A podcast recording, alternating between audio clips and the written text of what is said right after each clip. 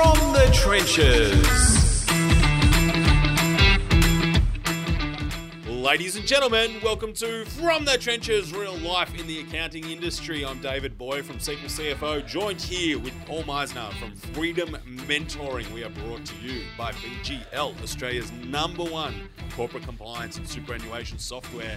The BGL team are getting busy as they head on their national roadshow. RegTech, if you haven't registered, get down and get your free tickets. You get to meet me. I'm the MC of this auspicious occasion. We, Paul, big week in accounting. Uh, Hello, listeners. Hello, all. Thank you, David. Uh, good to be back. Kind of seems, seems like we've had, I don't know, parts of a week off. Don't know, or just it, uh, so school holidays. I think I'm still If- recovering. If, I was a Pie supporter, I'd be blocking out the weekends as well, I mate. I where my, my boy picked an unfortunate five weeks to get right into the AFL. It is downhill. But David, you're up and about. Your doggies, uh, Yeah, yeah, your doggies are heading, Can't, heading.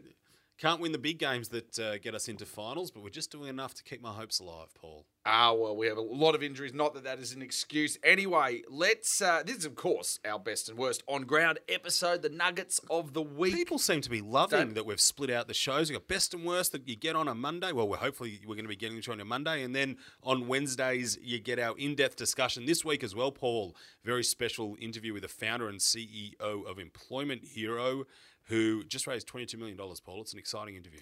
Absolutely, David. Lots going on.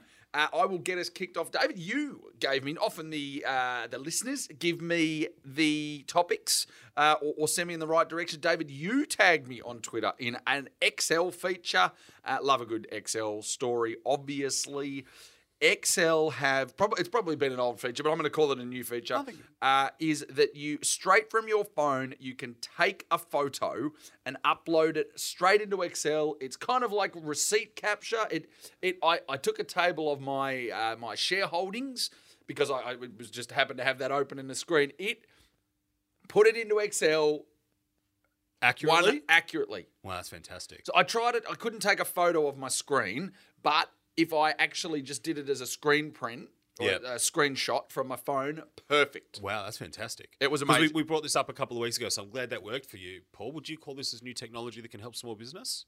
I think I, I think it's it's it, it's funny. We talked about this in the Slack Microsoft conversation uh, last week, which was this when when the cool technology i- embeds itself in products that we're already using. It's amazing that you get a lot more uh, uptake, you get a lot more usage rather than having a standalone system.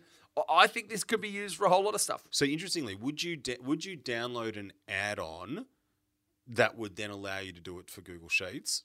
Probably not. I don't think I'd take that extra step to download an extra app to do this because this is a cool feature. But I don't know. I, I like that it's embedded. It's interesting for me. I I'm I haven't been a big Microsoft Excel user on my phone. I'm obviously a big uh, big offline user, big user on my laptop, uh, and a little bit on my iPad. But not, I haven't been often on my phone. Will this change it? Eh, don't know. But interesting. Uh, if we know, uh, good if we want to get something. If I want to get started, there's, there's often times when you sort of cut and paste into Excel that Yeah, doesn't quite work. So anyway, uh, David, what have you got? Uh, ANZ. now- well, ANZ have got a very nice ad that I think they're dumping millions and millions of dollars on, Paul. Because every time I go on Twitter, I see this ad, and it's an ANZ small business ad. And, and links are in the show notes. If you don't get the show notes, head to fromthetrenches.com.au and sign up. It's a great ad. It's a, a businessman who a mate's asked him how's business going to get, and he goes, "Yeah, yeah, really good." And then it's what he's really thinking. Business is flat. Like there is nothing happening, and it just perfectly showcases that difference between how we want our businesses, business, small business owners want businesses to be going, but what's actually happening on the ground. And what resonates to me is, is the accounts and the advisors. We know what's actually happening. We know if it's flat. We know that he's talking BS, but there's a little bit of it. What's so good about the ad is as well. There's a bit of mental health awareness in it that that's the pressure that you're under when you're a business owner. To people want to hear the business is going well. They don't want to hear that you're in a rough spot. But if telling them that you're in a rough spot actually helps you, that could be quite helpful for you. Great ad by ANZ, who I think just nailed the mindset of the small business owners. It was great. It was great. He kind of he goes like, great, good, bad, ho- hopeless, great, awesome. uh, often we do know that. Uh, I've often said on this show, as accountants, we do see the real picture of business rather than the the outward And uh, it turned uh, the picture. microcosm around because and this is also why it's so smart from ANZ. I feel like we're on the Gruen transfer here, Paul, analysing a big bank's branded ad. Banks are often planted as being the cynics and the ones who, who, who put spin on what's actually happening. But it actually turns it around and shows, well, actually, the small business owners participate in a fair bit of spin themselves just to project that they're doing well. Absolutely, David. Absolutely. Uh, my second one, the Bureau of Statistics. John Shepherd gone there. Won't say that this is his uh, baby because he goes. Obviously, I've only only just got the feet under the desk, but If he was a politician, he'd take credit for it. Absolutely, they have been uh, they've been a bit more active on Twitter, which I, I don't I'm, I wouldn't be surprised if John's giving him help there. Or uh, uh, John walked into the ABS and said, Right, PR team, I need you right now. Yep, get in get in a room. I'll show you. I'll show you how it's done. Uh, anyway, this app is really good. Uh, I downloaded it this morning, tried it out. It's got key consumer data. You can customize your own key indicators. Also got the census information, David, with the um, so you can check your postcode. You can also expand it to areas, electorates. Uh, with all of that information, a great use of data on Google and uh, Apple. The Twitter link with the two links is in the show notes. But a great app, actually. I'm going to have to download it and have a play. It's very good. Very good. When did you download it? Sort of late at night, sitting on the couch. Uh, at breakfast this morning, Oh. David, I was just, I was, uh, you know, another another well prepared from the trenches. I was content, diligently in between my uh, halloumi bacon, uh, smashed avocado, and. Uh, and, and eggs. Was this was at the Meissner residence? You get Oh, fried halloumi no, for no, no! breakfast. I had to go out there, dump the kids, dump the kids, Ah. and uh, and got a bit of cover. Went to the uh, went to the cafe. It was very All right. Uh, best on ground for me, Paul, friend of the show, Alan Fitzgerald. Uh, I just noticed this, and it's such a very little simple thing. His LinkedIn title. Now, there's a lot of BS titles on LinkedIn. We spoke about it when we did the multi professional segment last week, which I think a lot of people really resonated with.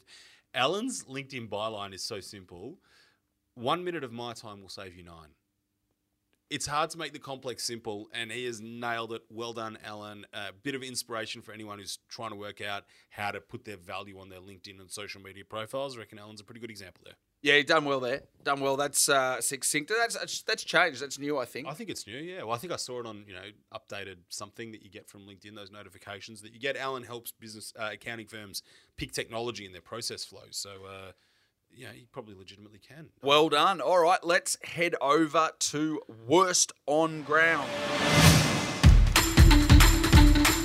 Paul, I ha- I've had an experience with a bank that I want to share with everyone. I don't necessarily think it's this bank's fault, but I'm going to tell you the story. Now, I needed to a Positive open- experience. Uh, uh, it's I as I said, I don't think it's the bank's fault.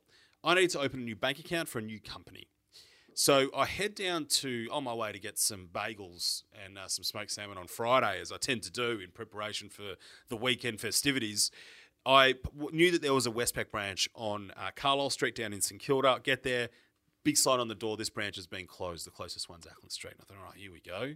Another another bank bank branch closed, Paul. I need to open this bank account though, so I go home. I'll have a bit of a bagel for a bit of lunch, sustain myself for the arduous journey of opening a bank account. Head back up to the Westpac on Koornang Road, Carnegie, and get told I need to make an appointment to open a bank account. I thought, right, really? Just uh, a, Sign of the times, yeah, David, sign of the times. To a give them money. account, Give them my my hard earned cash. All right. So anyway, I make an appointment 10 a.m. this morning. Get there at 10 a.m. and the person who serves me, the lady, was very friendly, extremely knowledgeable. Been a Westpac employee for 30 years, Paul. So you know she gets it. You know she she delivered excellent service, but it took 45 minutes to open a bank account. Just a little bit of time, David. and I, I I couldn't help but think why. Now I'm I used to open bank accounts as a banker at NAB. I know that there's a lot of paperwork, and I know it's harder. It's definitely gotten more hard, more complex, and here's why: AML rules, anti-money laundering rules. Now, definitely, this woman's been there for 30 years. She isn't cutting any corners in her work. But anti as part of AML, they need to identify me, and with a company, they need to identify everyone linked to it. So shareholders, uh, directors. In this particular case, a shareholder was a trust. So you then need to go to the next level and get the trustee, and it just keeps going on and on. Were you already a were you already, already a a customer? customer, But, it, yeah. but so what was the issue? Was it in that the, there was new beneficiaries, or what was well, the problem? no, the, the beneficiary of the company was a trust, and so you need to then identify everybody linked to the trust. But is it a family trust? Isn't that just a Discretionary trust, so they should really Corporate only need, only need to know the settlor? corporate Appro- trustee. So they who who wasn't a bank customer. Because Right. it's not a it's Okay, yeah, it's a, it's a Fair enough. you know it's just a trustee company. But I'm just watching this whole thing, and she's being great. She's being friendly. We're talking about my family, and you know she didn't try to sell me anything, but she definitely no insurance, no. no, but she mm. did. She did really well. Like to get, I felt like she was trying to get to know me without selling to me. And she commented that she's got sales targets, and I told her about from the trenches. So we had a bit of a complaint about certain things that happened. But watching how she had to do this for AML was fascinating because in New Zealand, accountants are responsible for AML. Every new client you bring yep. on, every new entity you set up, you need to track through beneficial ownerships for everything. And it's going to be in Australia in two to three years, is the sort of trade wins. Yep. And I, I'm sitting there and I'm thinking, accountants aren't going to spend 45 minutes doing this. And when I went to New Zealand and I interviewed firms there for CA Catalyst, I was talking, there's two buckets of firms. There's firms who are cloud savvy. They're probably going to be okay because there's add-ins that you can use. There's tech that you can use that brings your Xero data together and it maps it out for you and it just makes. But if you're not, it would take you at least 45 minutes to do everything you do need to do to get AML compliant. That's just at the start. Then you've got ongoing AML requirements we don't need to talk about now. But it was just this, it wasn't a great experience. It wasn't the banker's fault. But I think if you're a cloud-based accounting firm, you know, you can go to First AML. There's all these products on the market that's going to make it easier for you. And the people who have organized, sorted data in good CRMs, or if they're using Xero Practice Manager, that's effectively enough. You're going to win. If you're not, you're going to give people the experience like the one I just had at Westpac. And that's going to be, I mean, that's going to be a problem. Obviously, I, I think what what I often find lacks in these situations, David, is is practical assistance. It's often left to the software companies. I, I often think that the, the professional bodies don't do enough. They do an awful lot when they're talking about it, but once it's happened, they do. In my experience, for the things I've gone through, little to no then practical handholding. Here's a checklist you know here's here is the minimum requirement. It's i mean we went through we went through financial service licensing. We've been through all of the tax agent stuff david. That the professional body effectively go well oh you develop your own. We don't want to be prescriptive. No i want you to be prescriptive. That's the reason i'm and, a member. And that's what's happened in New Zealand, where the rules and the guidelines are just far too grey. Uh, yeah, it, it's it's going to cause. It needs to be black and white. If you, if we need driver's license numbers, we'll collect driver's license. If we you know if, if we we obviously do collect tax fund numbers and, and whatever, but, you know whether or not we need to cite birth certificates, but just pick you know pick something for us to follow, and largely I think we'll follow it. But anyway, well, right, right for well disruption. and I'll tell you what. So there's the AML bit, which was hard, but I tell you what, the whole business transaction account, right for destruction. You know, you disruption. yeah. You, you can see what up banking is doing for transaction accounts for consumers. Uh, you can. There's just a way to do this better. There has to be. I tell you, content gold. I was sitting at a cafe doing my content, Dave, and you were you were sweating it out at the bank, Yeah, trying well, to convince them to uh, Well, to set did, you up. She did give me a money box for my daughter, which was very nice. It's good to know banks are still doing that. Oh, it felt a bit was Dollarmite account, or is that No, was was probably Westpac. It's I called know. Ruby. Ruby's the kids' accounts. She's already got a little kids account. There you go. All, all, all right. I, I do often, um, and I did say this to you uh, earlier when you were texting me from the bank, giving me almost a live blow by blow uh, of it. That that often I find it's the way these big organisations. It's as it's as much the AML requirements as it is the way their systems, structures, processes, and more important, legal and risk teams Oh, there would have been make There would have been 30 it. pieces of paper that got printed. Yeah, Uh, and at that's least. and that's the thing. Whereas it could be, I don't know, a chatbot, or uh, you know, you could have could you have done it from home? You know, th- that's why, as you said, it is so ripe for disruption. Uh, but, but Wayne, give us giving us. I'll move on to my worst on ground now. Uh, National Australia Bank. Uh, were forced to admit an embarrassing breach 13,000 customers' personal data, including contact details and driver's license numbers just seems, David, every other day we're getting uh, we're getting some sort of breach, Uh, and a lot of it's not. Um, not nefarious, you know. This isn't. This isn't. Uh, if we're hearing about the obvious ones, I, I always wonder about what we're not hearing. Of course, we do live in a thing where they, you, you have to Mandatory uh, reporting. mandatory reporting of these breaches. You know, a lot of these just seem to be more problem between keyboard and chair than uh, than international hackers. You know, it's funny. So when, when we spoke about the Maya one where 220 payslips went to the wrong person, my response was, well, these things happen all the time. This is actually nothing in the scheme of data breaches. Unfortunately, I think that that society, and we're not society commentators by any stretch of the imagination, Paul, we kind of just need to accept that this now happens. This is part of our life. But I wonder how many of us are actively taking responsibility for who's got what data for us. I've got no idea how many things I've signed up to through my Google and Facebook accounts. No. I- I'm actually scared about it now, and I don't even know how to audit it. I don't think you can. I just assume that everything's everything's public, especially with the way most people live their lives online. I think they, they give away far too much information. There was an interesting Twitter thread on this uh, about uh, The f- aging face app Oh, that's right. Yes, yes. The the, the face app. that apparently was going to send a photo of you in, you know, it, this app ages you, and they were going to, they have the right to send your photo to Russian analysts or something. Well, it was government backed or something. Anyway, but uh, very interesting. I, I hope, I, I do like the mandatory reporting. I really do. I hope we don't get uh, desensitized to it. You know, I It's hope. feeling that we are though. I, yeah, I, It I really just sort of we. If does it become the norm? Like, do we? Oh well, they've got our drivers. Oh well, I suppose that's does, not does so anyone bad. does anyone trust NAB less because of this breach? I think I think I think we're just in this age of it. It happens. Yeah. You know, and and and pretty poor. And, and I think Poor. part of me though does say, well, at least if I know about it and I know they're rectifying it, and you know they won't want the embarrassment again. But Yeah, but that's they've just given some spin announced. The, like the, this goes straight to PR team at the same time it goes to the legal team. very true, man. Very true. Oh well, uh, have you got? No, I'll go. No, I'll that's keep- it for me. I'll keep going.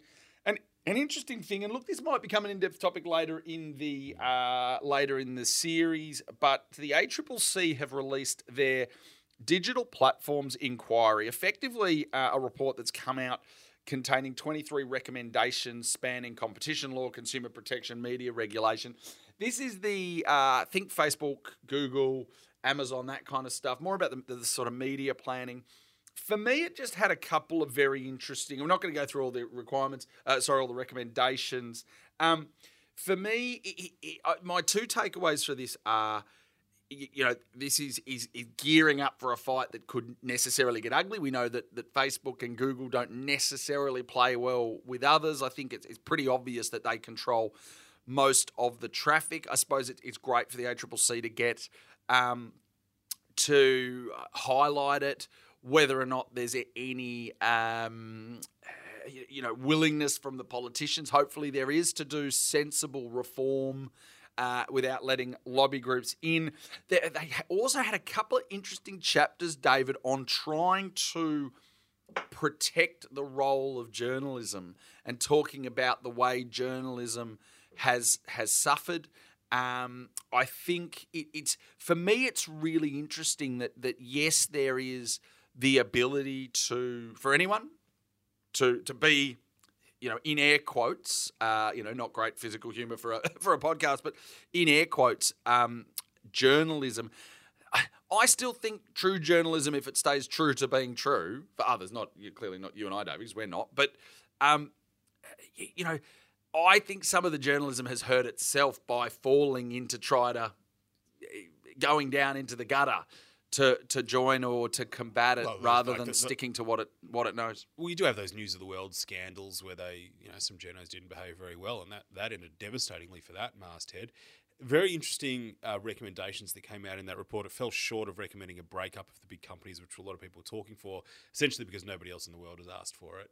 But there is a trend in Australia where our regulators are looking after our local interests, and, and that is a great thing. The ATO's had massive success cracking down on multinationals. Um, probably, I think the most successful in the world in the way they're taxing Facebook. You, Yeah, I, I think that the, the base profit erosion scheme, BEPS, that we spoke to David Bradbury at Wakoa Yes. about, to dig up that episode if, if anyone's interested. It was a very interesting discussion on that.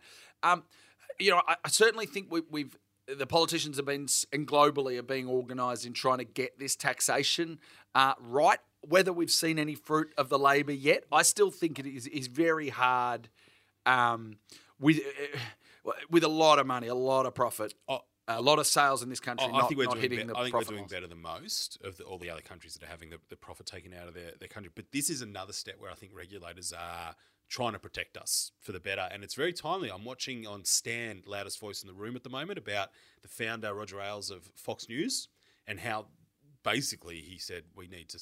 We are the news. We're not reporting the news. We create the news, and there's just this line that gets crossed about about the, the role of independent journalism.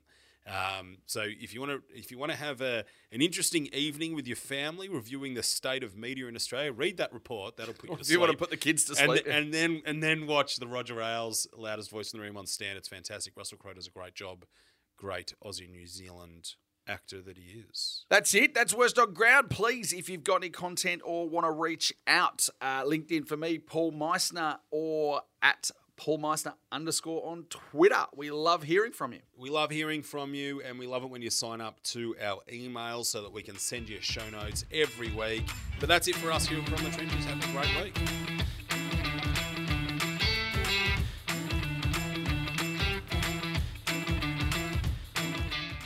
Thanks again for listening to an episode of From the Trenches. David and I love to hear from listeners, so you can reach out if you've got feedback or story ideas. Get in touch. I can be reached on Twitter at Paul Meissner underscore or on LinkedIn, Paul Meissner. I'm on Twitter at David Boyar, B O Y A R, on LinkedIn, David Boyar.